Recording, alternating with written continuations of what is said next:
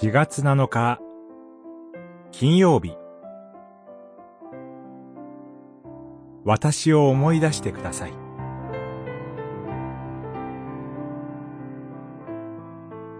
ルカによる福音書23章。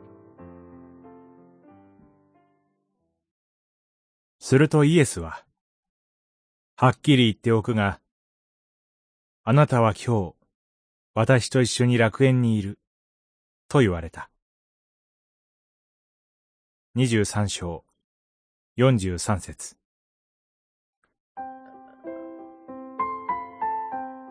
シューイエスと一緒に、二人の犯罪人が、一人は右に、一人は左に十字架につけられました。この二人が十字架の上で対照的な言葉を語ります。一人はイエスへの憤りと不満。もう一人はイエスへの謙遜な祈りでした。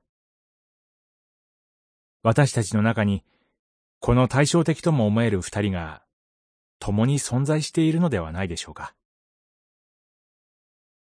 私たちは神の民だからこそ王であるイエスに期待します。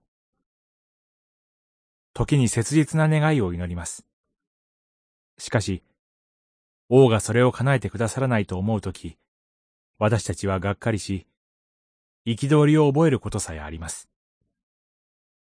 数々の奇跡を起こし、多くの人たちを救ってきたお方なのに、どうして私には何もしてくださらないのか。あなたはメシアではないですか。私を救う力があるじゃないですか。ならば、私を救ってみてください。と叫びます。しかし、お前は神をも恐れないのか？とたしなめるもう一人の自分も、私たちの中にいるのではないでしょうか。